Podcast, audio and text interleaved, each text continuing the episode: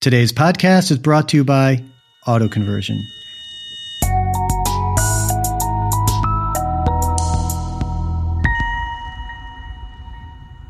B2B companies are faced with a multitude of challenges today when it comes to sales and marketing.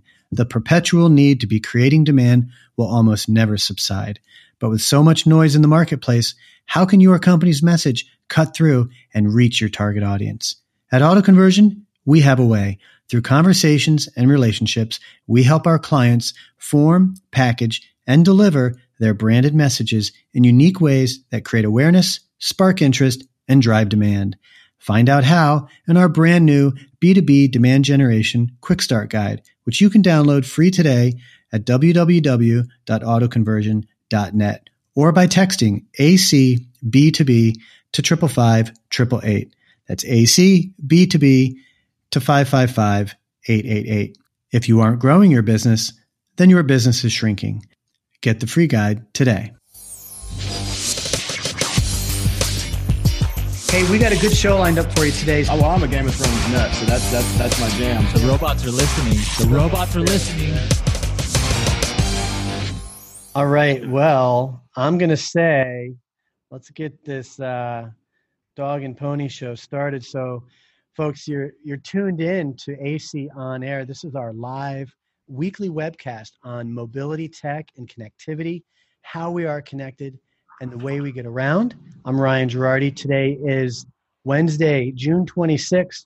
Thank you for joining us. Happy Hump Day and happy Canoe Day. Yes, today is Canoe Day. Um, so if you've got a canoe, you know, get it out and get it in the water today. Um, believe it or not, this is a relatively new. Uh, what do you call these? Like honor, you know, special honor days. Uh, this began in 2007, and since that time, it's become the highlight of every canoe loving fan each year. You can find activities in all regions of the world, uh, enjoy paddling with new friends. And canoes obviously have been a part of our culture for uh, for centuries in many in many different cultures, really. So, so happy Canoe Day. I chose that because why? Because it, it's related to mobility, so I, I have to choose that. Um, you saw me talking with Shaun Raines. He's right here. Shaun, if you want to say hey. Hey, hello. Glad to be here. It is truly great to have you here. I love the background. Uh, big city. Looks like you're in your radio in your in your uh, radio studio. It's good stuff. And what's with the um, what do you call it? The dead cat. That's the uh, yeah. That's the dead cat. Not that I I love cats. I love animals, but this is a microphone dead cat. I didn't make up the term. You asked me about that earlier. Yes. Uh, yeah, it's a dead cat. It's for I guess wind noise, pop filter kind of thing. Yeah, it's pretty styling. It's got it's very fashion, you know, fashionable. Yeah, it's not it it if you're like um PETA animal rights, you do not need to throw like ink or something on me. It's completely synthetic. It's not made out of any kind of real, you know, animal luckily, or real dead cat. luckily, you're protected by the by the glass here. That's right. All right, so folks, uh, if this is your first time here, it is great to have you here for the first time. If you've been here before, then it's great to have you back. Appreciate you taking the time.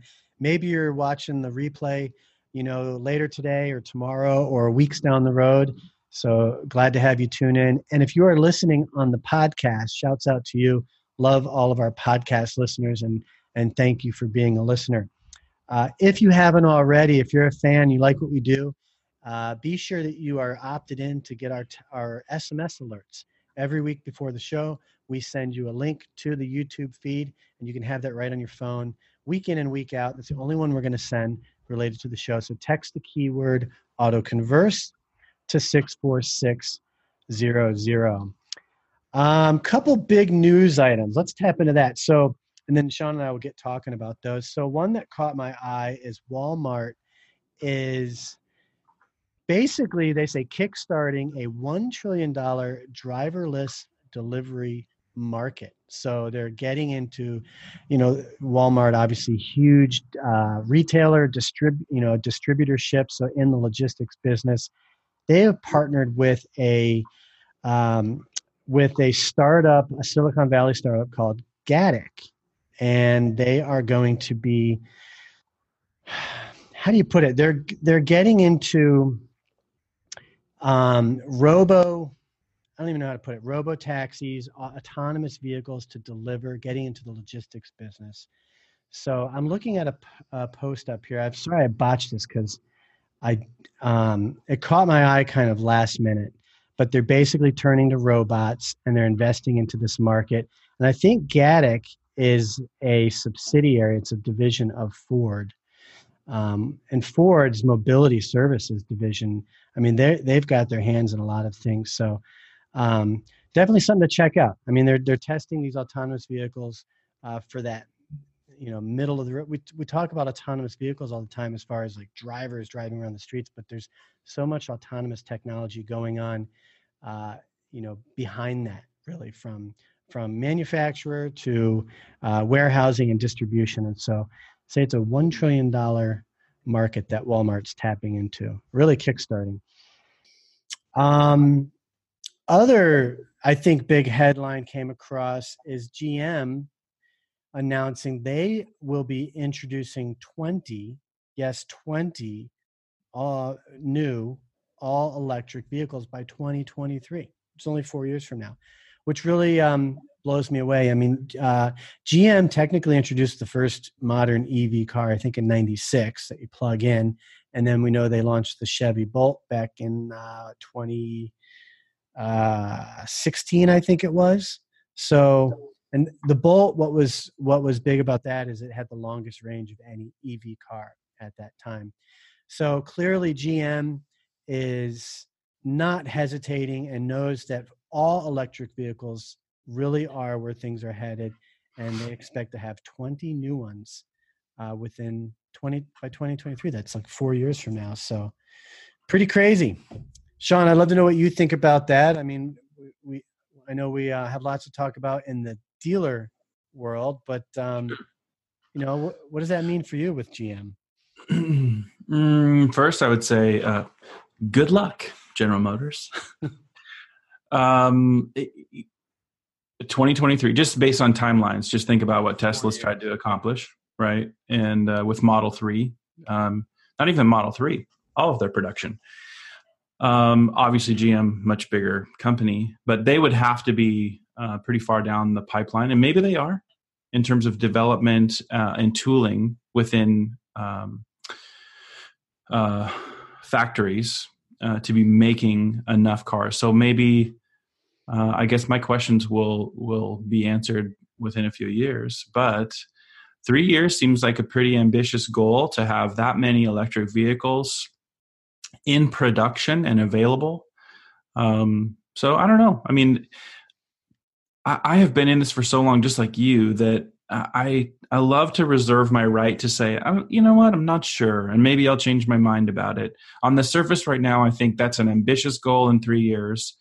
Um, perfectly fine with the expansion of electric vehicles. Um, I've actually thought about it'd be kind of cool to have a Prius. You know, I do a lot of of in town driving here in the Dallas market, but I'm um, I've never owned a hybrid or electric vehicle, but I I get it. So I think their I think their timeline's ambitious, and I also think that there's um, there's other competition. There are a lot of other people that won in that marketplace. They're not the only ones that are trying to expand there. Look at what Volkswagen's trying to do, right? Mm-hmm. What's going to happen when that electric bus?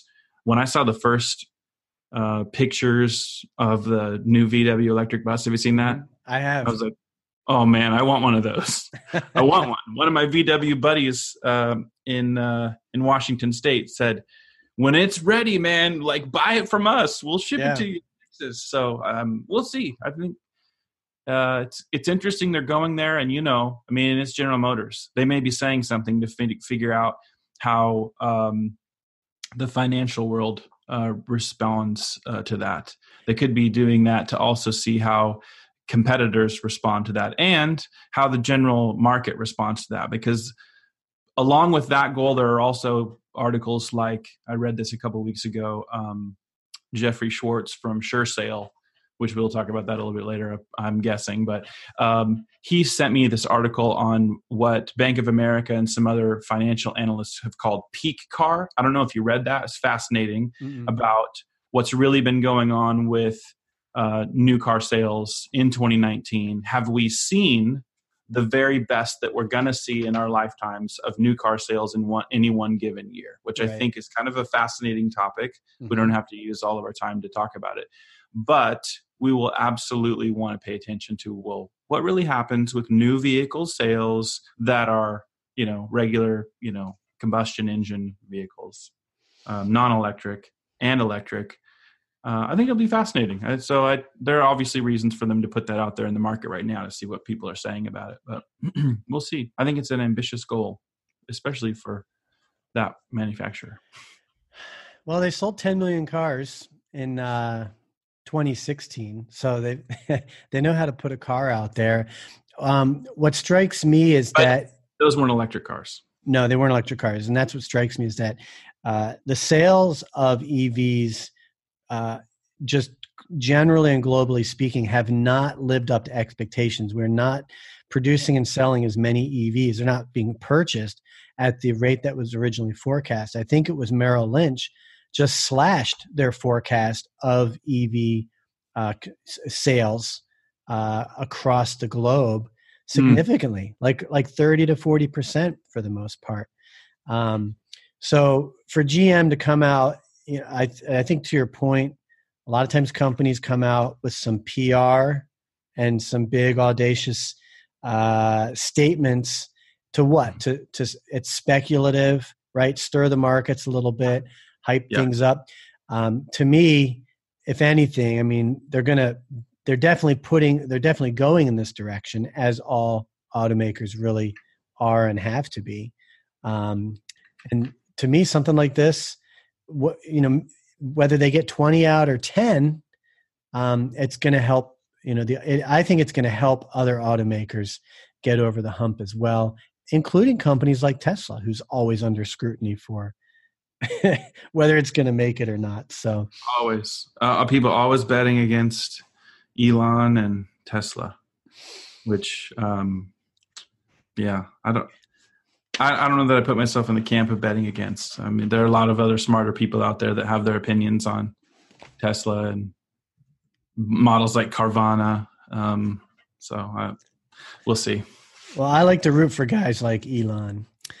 Um, anybody that says, "Did you read this?" I think this article is uh, maybe just a week old or so. It's pretty fresh, but he was talking about meetings at Tesla and in general that um, traditional thinking is that if you were in a meeting that you felt that you brought no value to, and there's no reason for you to be in the room, that if you got up and left that meeting, that it's rude, like it's inconsiderate. Why would you do that? And Elon and the culture at Tesla is more of uh, we never want your time wasted in a meeting that you don't belong in, that you don't bring value to. Like, just like be productive. We don't need to Mhm. have meetings for the sake of meetings. And I loved that because I wish I could, if I could actually get all the hours, minutes, back time from all your meetings. from meetings that I've had to participate in that literally felt like it was a huge waste of time. Oh man, that's what I need to do is figure out how to bring that technology to the world. How about we reclaim all of the wasted time that people have taken away from you that you'll never get back because it's your most precious commodity and you can't buy any more of it. Mike Mike Phillips just chimed in said, "Get up and walk out if you if you're adding no value." So let's set that as a new precedent. Is get if, Yeah. if you're not adding any value, if you're not getting any value, get up and walk out, even if you have to get fired. Yeah, well, if, if you can do, but see, not everybody's in that position to be able to say, well, hey, if the consequences, I might get my, you know, job pulled away, you know. So you do have to, I guess, either have a lot of courage or uh, enough of a safety net that you, you could actually pull it off. But I'm with Mike. If you're if they're wasting your time, you're probably in the wrong place, maybe even the wrong company. Sure. You know, you were talking about wasting time and getting it back. I I find this fascinating. The um the captcha technologies where you have to you know figure out uh words, right? They Mhm. give you words and letters and you got to Did you know do, do you know why that was in, created? Um, no. so the uh the guys that created that they they wanted to you know they had to transcribe books you know when google started putting all books online and they had to transcribe the books. Well, the computers have all these words that they can't figure out. So they developed this cap the CAPTCHA technology to let people transcribe and and figure out the words. And so the algorithms, once they got once they got an accurate enough on a on a word it couldn't figure out, that's how it would it was basically using those what three to five seconds of wasted time. That was their premise behind the technology. We're gonna we're gonna make that wasted time do something productive. And that's what created CAPTCHA. Interesting. Yeah. I love stuff that. like that. Well, now you know. We like to learn here. So we know what a cat, uh, dead cat, we know what a dead cat Wow. microphone. What's the technical term? You said dead cat cover? Dead. It's called a dead cat, but It's called a dead cat. but it, I but it's uh, all one word. There's no space because for those of you that might be like, let's jump on Google and search for a dead cat. Please don't, uh, unless you smash the words together and maybe include microphone dead cat, Right. and then it'll take you right where you want. For And example, Rode road. Yes, has one, you said. they do. R O D E if you're uh, you know audio video file or microphones. Uh, Rode R O D E dot com. They have in their sex accessories what they call the dead cat. So I didn't make it up. I promise. So I have dead nothing cat, canoe Alive day, and captcha. Let's get into the fun stuff here. So, Shaun Raines, you are the self-proclaimed dealer superhero, and I love the story behind it. But I need you to tell us the story of what is the dealer superhero and why. Mm, great question. So there, there's actually quite a bit of context to it. What you can read online that um, my good friend Carrie Smith wrote about recently and and uh, published. Actually, had somebody call and say, "Did you write that? Because it's the way it's worded. It would be strange." I'm like, "No, I didn't write that." But I was explaining dealer superhero to Carrie the way that I've explained it to a lot of people. Um, simplistically from a comic or superhero framework uh, most people that are into that superhero stuff Right. familiar with gotham right uh, which is pretty much uh, batman and all of the villains within batman i think of kind of the industry as um, gotham and there are times of uh, peace and happiness and uh, yet even at the times where it seems like everything's kind of running well the way that it should uh, depending on how you define that um, and yet even in those times there's corruption and there's uh, a certain amount of um, disobedience and uh, willingness by people who I would consider to be the villains uh, within Gotham or in our industry. They can take uh, shape in a lot of different forms. Certainly, vendors, uh, some can be classified as villains. Um, uh, Which I the- would say are the exceptions. I think for the most part, most companies are pretty solid stand-up companies. You might disagree, but I uh, I think the villainous vendors or companies out there are the exception to the to the norm. I've not done any research to actually, you know, to know what the percentage is. Um, I don't know that I would use the word most in describing companies that I think are have no villainous characteristics. Um, um, I I would hope that that's the case. Um, What makes what makes a company? I mean, a company's not a person, right? So it's driven by people. So what makes, in your opinion, a company villainous or a bad well, seed? Hold, hold that thought, and I'll just finish for those that wanted me to probably finish the what's dealer superhero. So dealer Okay. superhero, my idea of having a company that was dealer first in everything that we do, that provides only a couple of um, of services to dealers, and the one that is uh, I suppose most associated with the actual name of the company is the one that's uh, what what we call surveillance. So I use tools that any dealer actually could go and license these tools. Um, I just pay for them uh, to be um, licensed under my brand. But they're also tools that um, you know most dealers would be like, I don't even know how to use that, man. It's not really intended for them. I don't, I'm not meaning that to disparage dealers whatsoever. But the idea behind Dealer Superhero is could I uh, put together a service that I would go to? And by the way, I'm not trying to build a company that I want to sell to somebody. Mm-hmm. I'm trying to build a company that is for as long as I want to grow it uh, and bring people in who have the same desire to be dealer first. It's can we put together enough uh, tools that we get the insights uh, that we can help that dealer do a couple of things. One, raise their own level of accountability. Um, a lot of dealers have the desire to have instant knowledge of whether those any of those vendors are are villains, if they're being taken advantage of, and maybe it's not they're taken advantage of. It's just should they be making this investment? A lot of dealers want that knowledge instantaneously, but they bypass uh, a really important thing that dealer superhero uh, wants to bring to them, which is are you willing to look in the mirror yourself?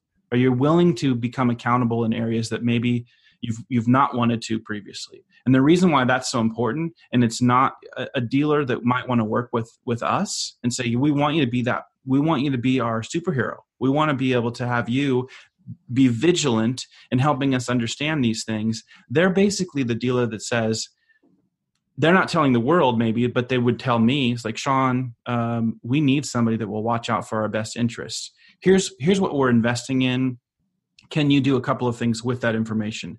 Can you tell us if it's being properly invested right? Can you tell us and help us and educate us on things that will help us have better quality conversations and stronger relationships with our vendors we have no interest in coming in and and picking and choosing. As much as for the last 20 plus years i've been in this part of the car business and i absolutely could cock you know load and blast a whole bunch of people for things that i know about them that i have no interest in that like zero interest. What i want to know is are you the dealer that might be um, justifiably um, a, a victim of a yourself because you have been willing to go to all kinds of conferences and listen to podcasts like this. Maybe you think you learned something from me or from you, and yet you haven't executed enough on what you've learned.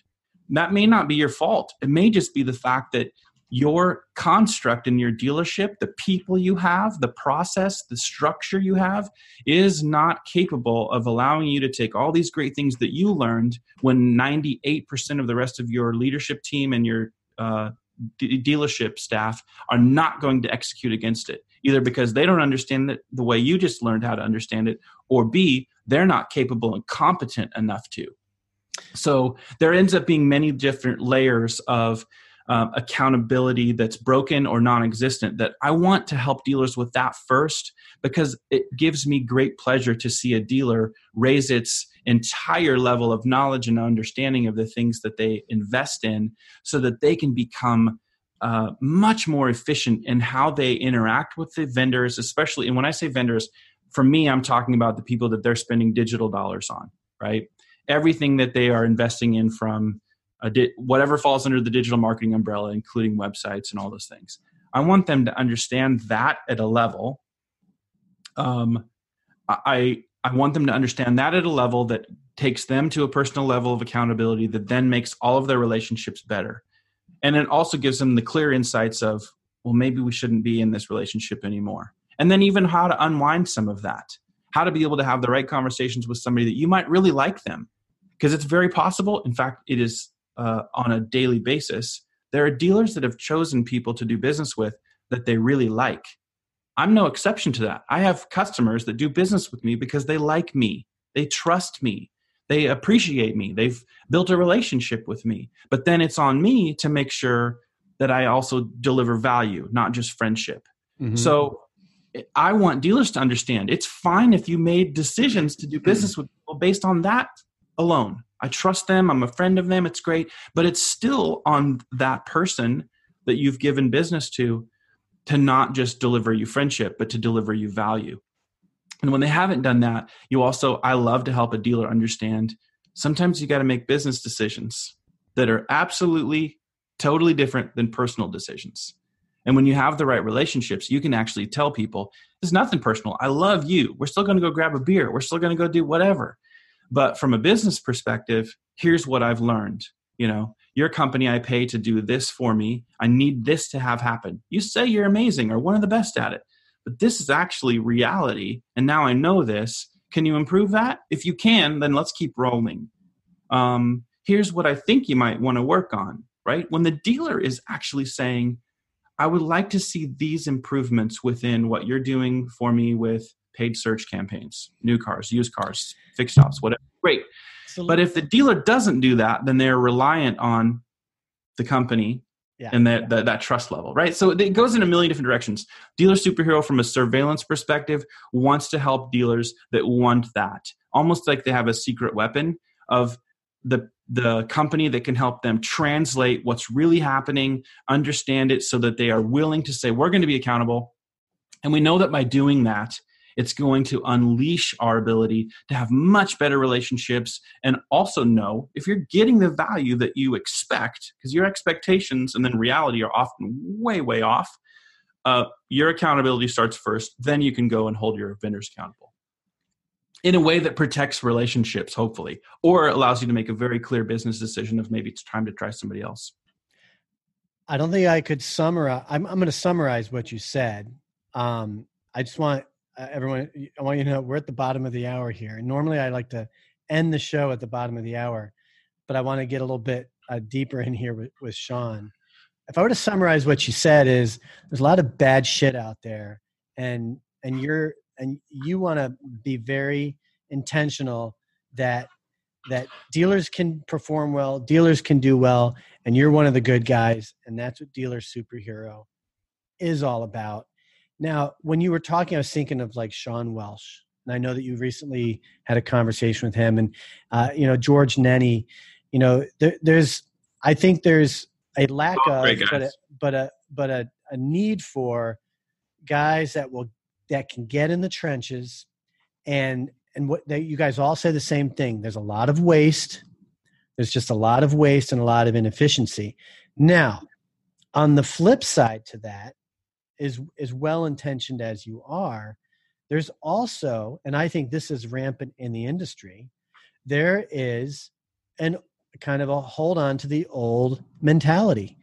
I have a colleague, I'll leave his name out of it, been in the business for a long time, recently went and worked for a large auto group, and a year later, he was out and I was I was floored. I what's going on? And he said, "Well, when you come into an organization that's been around, in this case, uh, uh, for over seventy five years, multiple franchises, there's a certain way of doing things, and when you try to disrupt that and change that and hold people accountable, people that are that are sitting high and mighty, right, and got dollars coming in, and they they don't need to change anything. And I think that that's what you're up against in general we're all you're, you're up against that is is uh is n- they're not most dealers probably don't want to change and there's so many layers also in a dealership right? So um so kudos to you and kudos to those like you um and i'll you know be um definitely a, i'm one of those i don't i don't provide any services for dealers. I try to create conversations and provide information that can be useful for dealers. That's what I try to do. And even that gets rejected by dealers, which blows me away. Like, I'm just trying to help you be informed and educated, and you don't want that. So, you know, well, hey, let, let me let, let me uh, let me add a little bit to this.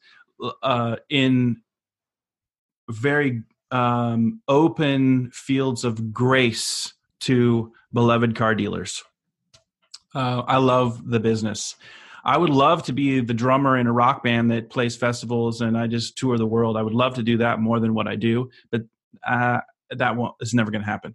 So the car business, I have so much uh, compassion for the average dealer as it relates to all these things we talk about in the digital world because of how it started and how it still has a massive, sometimes catastrophic effect on a on a average dealer's franchise dealer mostly, some in the independent, big independents, but franchise dealer world. And that is the problem in digital started with what I call lead addiction, right? Mhm. So part of what I do, I mean, uh, fifty percent of my time is spent with a company called Strolid, and fifty percent of my time is really with dealer superhero endeavors. And at Strolid, we talk a lot about because they're essentially outsourced BDC services, but with them we talk a, a lot about to dealers like the beginning uh, of digital was lead addiction. You start this internet thing came out and you can do what? Oh we can get leads from these people who are online. Great. Mhm. they all want to be anonymous. They don't uh, like you know um, anybody that's been in it for even 10 years probably understands the beginning really really well. But the beginning set off a few problems. One is lead addiction. Lead addiction is still a problem today. And if you do not have a um, a plan or a process or some things in place to help you through lead addiction. It it has catastrophic uh, problems that y- you keep pushing down the road. Catastrophic problems like as simple as handling your leads is tied to a 20 year old problem. 20 year old problem of we want more leads we want more leads more leads will solve our problem You know what comes to mind? I got to say this. You know what comes Well- to mind? There's this uh, verb that gets used quite extensively that the industry has jumped on. It's it's a two word verb. It's called digital retailing. and Yeah. what's funny is it's a verb that has been used to identify a, a widget for a website, and every company that has entered into that space has all ended up at the same dead end, which is it's about the process. hmm It's everyone. They're like, oh, it's it's not about the technology. It's about the process. You know. yeah Um, Yeah. I'm totally with you, man. The word lead, I, I say this all the time, even in B2B, not just in, in automotive, but in B2B. The word lead is doesn't actually say anything. I was on a call today with with a um, with a marketer, you know, pit, kind of pitching his thing, and he said, "We're going to drive a bunch of leads," and I was like, "Well, what's a lead? Like, like what? How do you define a lead?"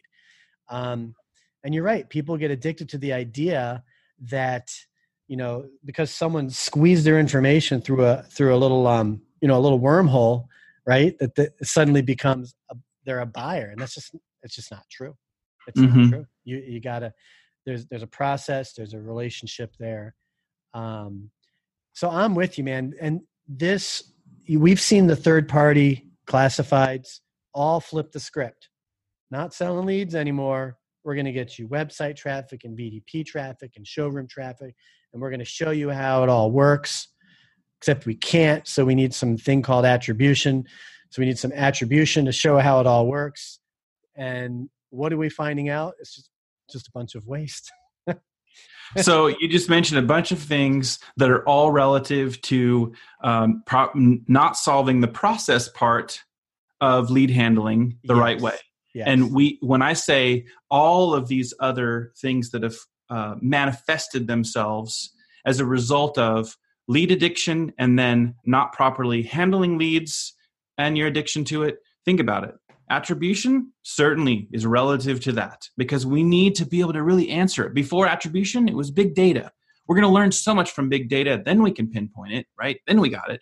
Digital retailing. Well people just they want to have the full experience of buying the car online. Well we've been trying that for a long time right? Cars direct started with that was going to be the type of model originally for cars direct before they went to cars direct connect which was then more of a lead providing model. That was a company that reynolds worked with when i first started. We didn't just do the microsoft carpoint thing. Cars direct became another company we were involved with. And they did they did really good things. It was an interesting business model. They lost a lot of money at first and then they started figuring it out.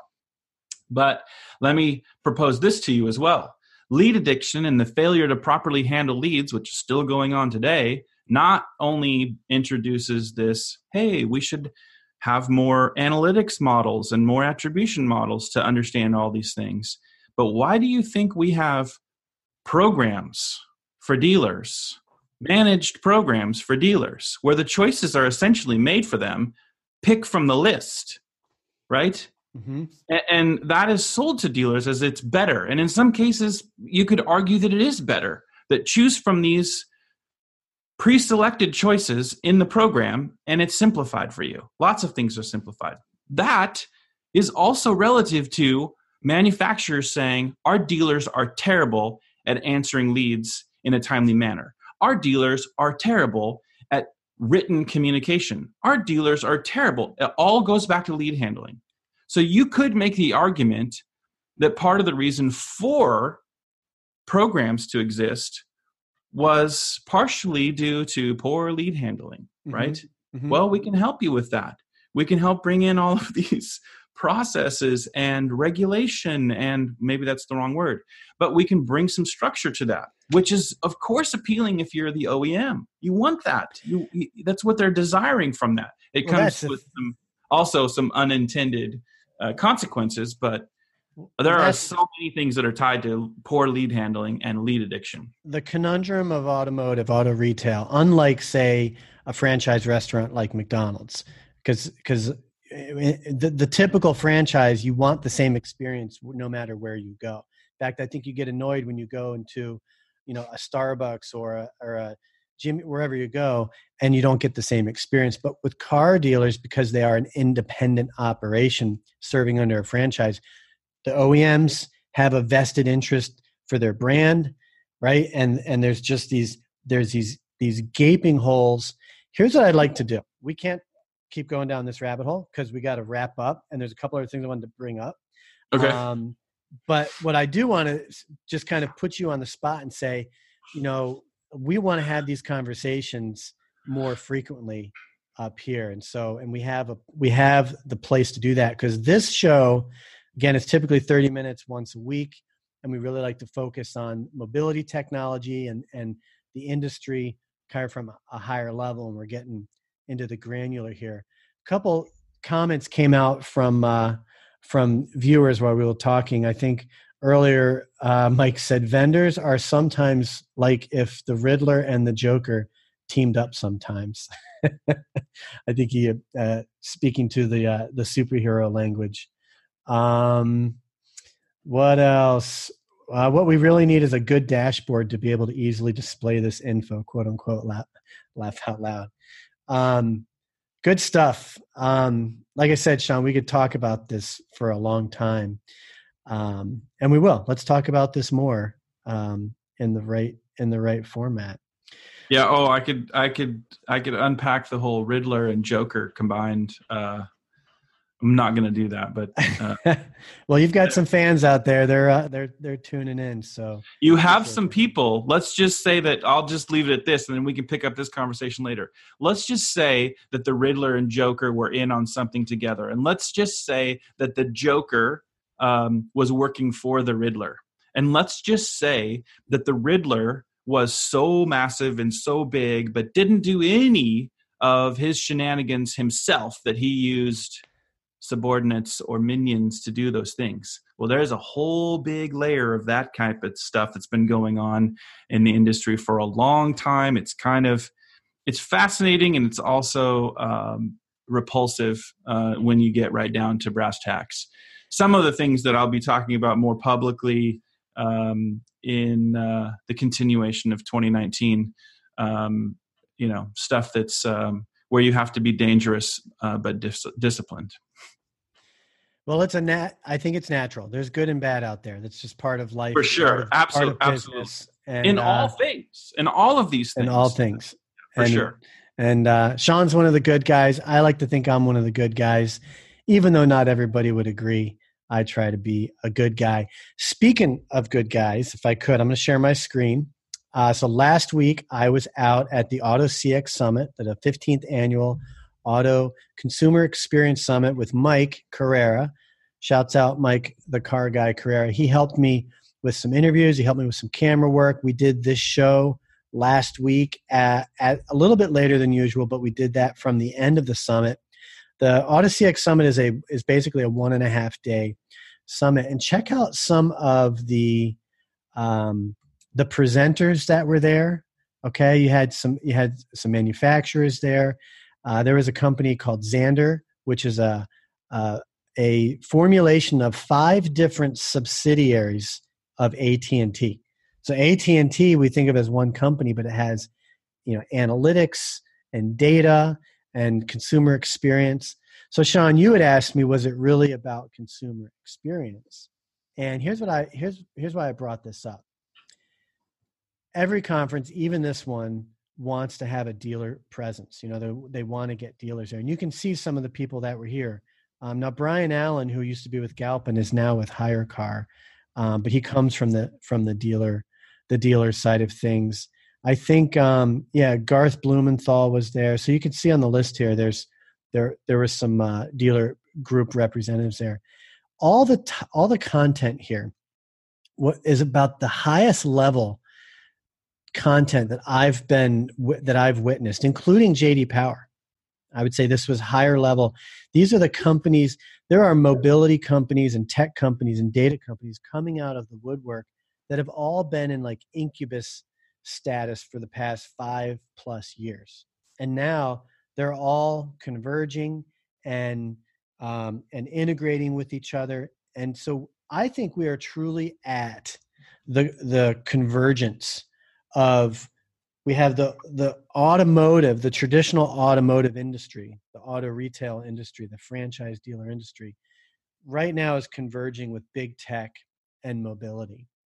Um, and it's all becoming kind of one it's becoming one thing in a way. Data technology autonomous you know um, electric vehicles autonomous vehicles it's, it's just all converging. And so Mike Carrera, he had said, he's like, I don't know how any of this translates down to the dealer level, right? Here's you and I talking about processing leads and lead addiction, right? Converting on the website. And here's all this like super high tech stuff that's, it is going, it is affecting dealers today, but even more so in the future. So here's why I bring this up. I always say that the challenge that a dealer has, meaning the principal, the, the, the, owners and the operators of dealerships, the challenge they have is they have to keep their eye on the short term, right? They live in a month to month world that's mandated by the OEMs.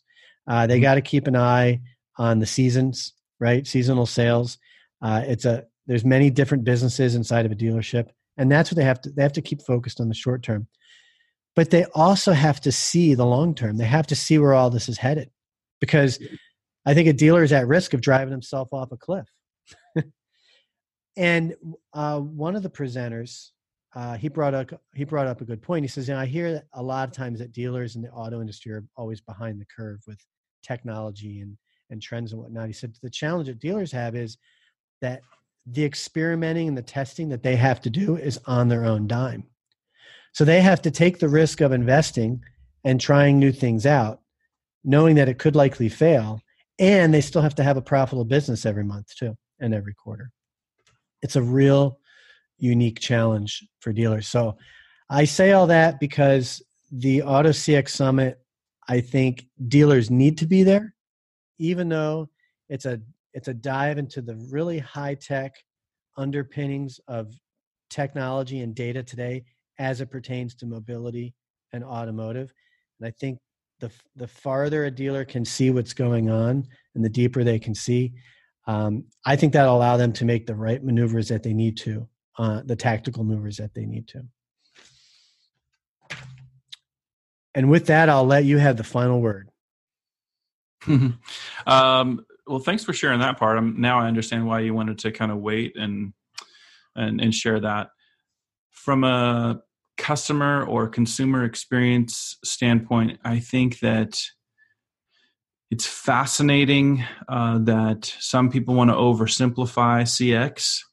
Uh, you can talk about it from the standpoint of as a website provider is what's the experience that you're providing? Are you trying to put people into a conversion path that makes sense and improves conversion rates at the website level? Consumer experience. You can talk about this also from an omni-channel perspective right?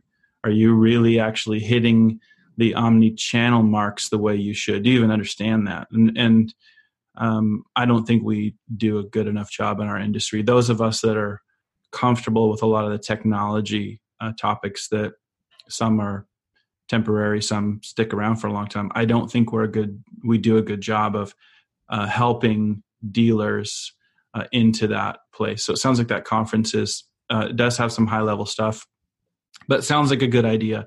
And I think that's really important because the consumer experience uh, uh, can be defined by the person that uh, text messages you.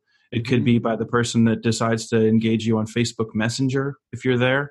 uh, on the phone, uh, walking through your door, uh, sending an email and sitting there and waiting to see how well you handle that, calling you on the phone. There are all of these different facets. It's not uh, without complexity. I say this a lot to dealers.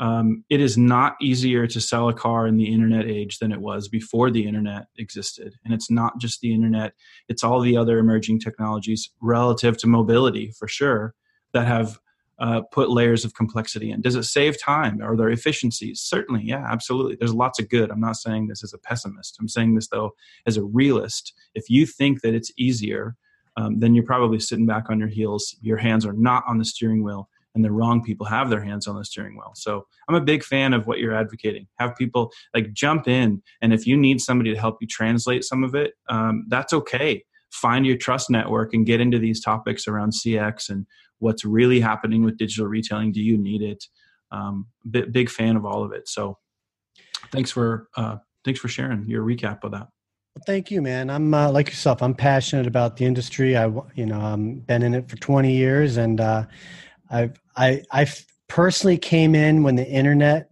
was just really breaking in to the auto industry. So I don't have maybe that pre-internet legacy of the industry, but I've certainly seen echoes of it over time. Here we are 20 years later, and those echoes run deep. They really do run deep. But the you know it is really transforming right before our eyes, and I I'm excited to be a part of that. And uh, you know that's why I like to, you know, I I just want to have conversations about it, meaningful ones that people can listen to, participate in, and take home and do something about. Um, so great to have you part of that as well, my friend. Again, thanks for having me. Well, folks, today's show brought to you by FlickFusion. And tomorrow, I have a really cool event tomorrow lined up as part of the Video Marketing for Auto Retail webcast series. Uh, 2 o'clock Central, we will go live. So if you're not subscribed to the Auto Conversion YouTube channel, make sure you are. You can also register for this and participate in the Q&A as a, as a standard webinar as well.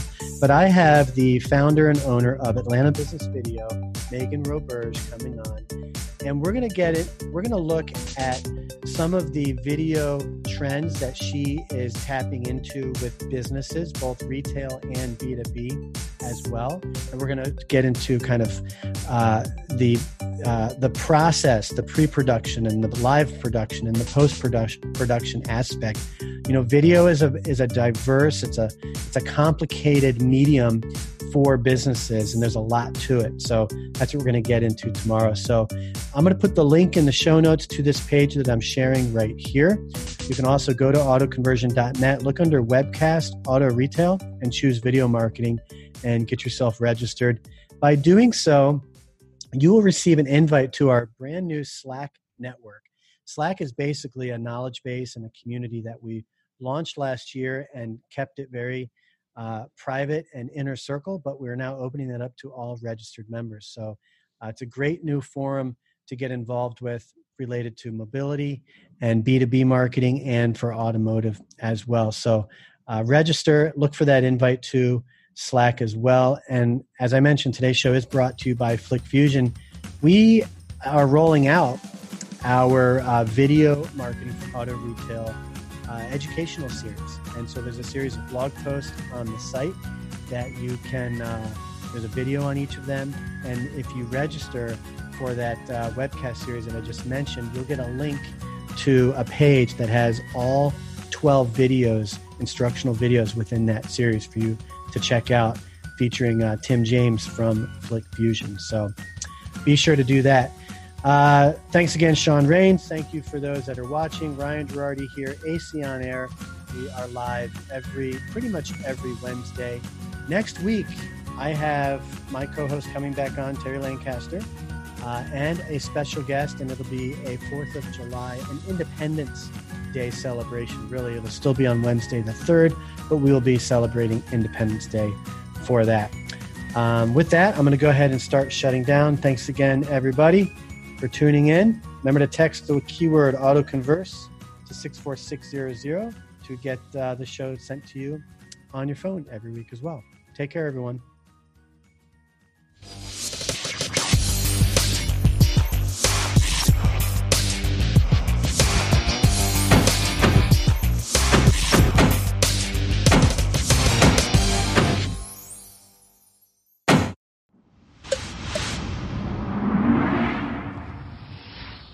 This is Autoburst Media.